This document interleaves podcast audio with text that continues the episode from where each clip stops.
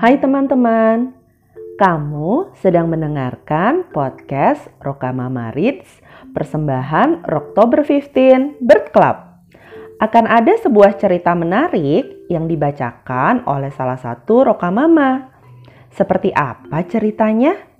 Yuk kita simak bersama.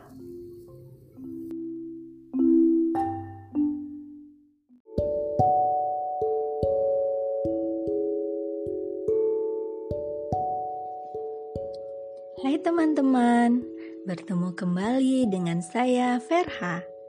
Kali ini saya akan membacakan cerita yang berjudul Seribu Sahabat Selamanya. Cerita ini merupakan salah satu cerita yang ada di buku Bagai Bumi Berhenti Berputar. Diceritakan oleh Clara Eng, diilustrasikan oleh MT, dan diterbitkan oleh PT Gramedia Pustaka Utama.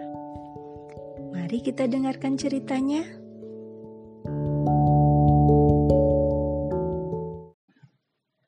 Libur telah tiba. Yuli senang sekali bisa pulang ke Indonesia, bertemu dengan sahabat-sahabatnya. Ia juga akan bertemu dengan nenek dan kakek. Yuli rindu sekali bertemu dan bermain dengan mereka. Yuli ingat, setahun yang lalu ayah bilang mereka sekeluarga harus pindah ke luar negeri. Dan negara itu sangat jauh dari Indonesia. Mendengar kata-kata ayah, Yuli merasa kesal, sedih, marah, dan kecewa. Yuli tidak ingin pindah dan tinggal di negara aneh. Yuli langsung tidak nafsu makan. Semua makanan terasa pahit di lidah. Yuli diam sepanjang malam. Ayah meliriknya, tapi tidak bertanya apa-apa.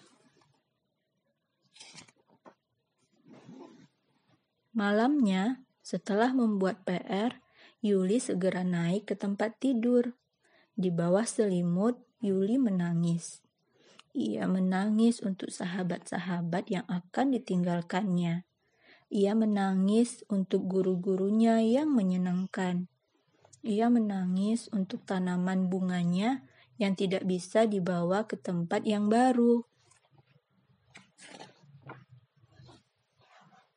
Mendadak pintu terbuka dan ayah masuk ke kamar.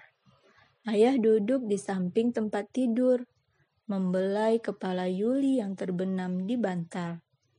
Saat melihat mata Yuli yang bengkak, ayah bertanya, Kenapa kamu menangis, Yuli? Aku tidak mau pindah, ayah. Aku ingin tinggal di rumah ini selamanya. Aku ingin melihat pohon kembang sepatuku berbunga. Aku ingin menunggu Neni, sahabatku berulang tahun. Aku ingin melihat anak anjing tetangga kita yang bakal lahir bulan depan. Ayah tersenyum mendengar cerita Yuli. Di negara baru nanti, kau akan menanam jenis bunga yang berbeda. Di sana, kau juga akan bertemu teman-teman baru yang mengasyikkan, permainan yang menyenangkan yang tidak dimainkan anak-anak di sini. Di sana, kau juga akan mengalami musim salju yang tidak pernah ada di Indonesia, kata ayah. Tapi yang paling penting dari semuanya, ayah bilang, pindah rumah bukan berarti kehilangan teman. Justru jumlah teman semakin bertambah. Teman adalah harta karun yang tidak ternilai. Sambil menunjukkan peta dunia, ayah bilang dia mempunyai seribu teman dari berbagai tempat di seluruh dunia.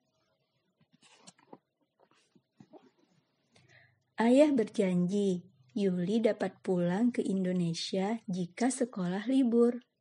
Kembali pulang untuk bertemu dengan sahabat-sahabat lamanya dan tinggal bersama nenek dan kakek.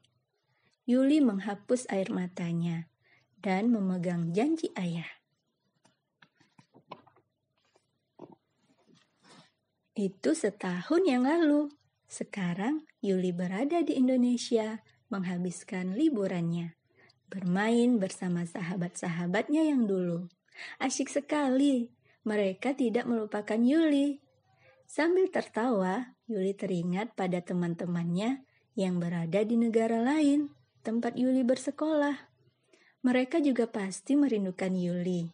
Anehnya, Yuli juga tidak sabar menunggu saat liburan sekolah berakhir. Ayah benar, Seribu sahabat akan memberikan seribu kebahagiaan.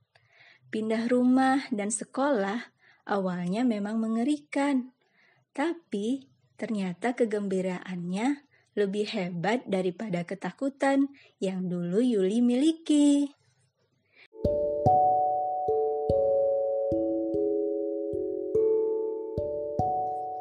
Demikian ceritanya, teman-teman. Apakah kalian pernah mengalami seperti Yuli, pindah rumah dan sekolah? Atau salah satunya, pindah sekolah saja atau pindah rumah saja? Kalau pernah, mungkin kalian sudah merasakan ya, seperti yang Yuli rasakan. Sampai bertemu lagi ya. Dadah.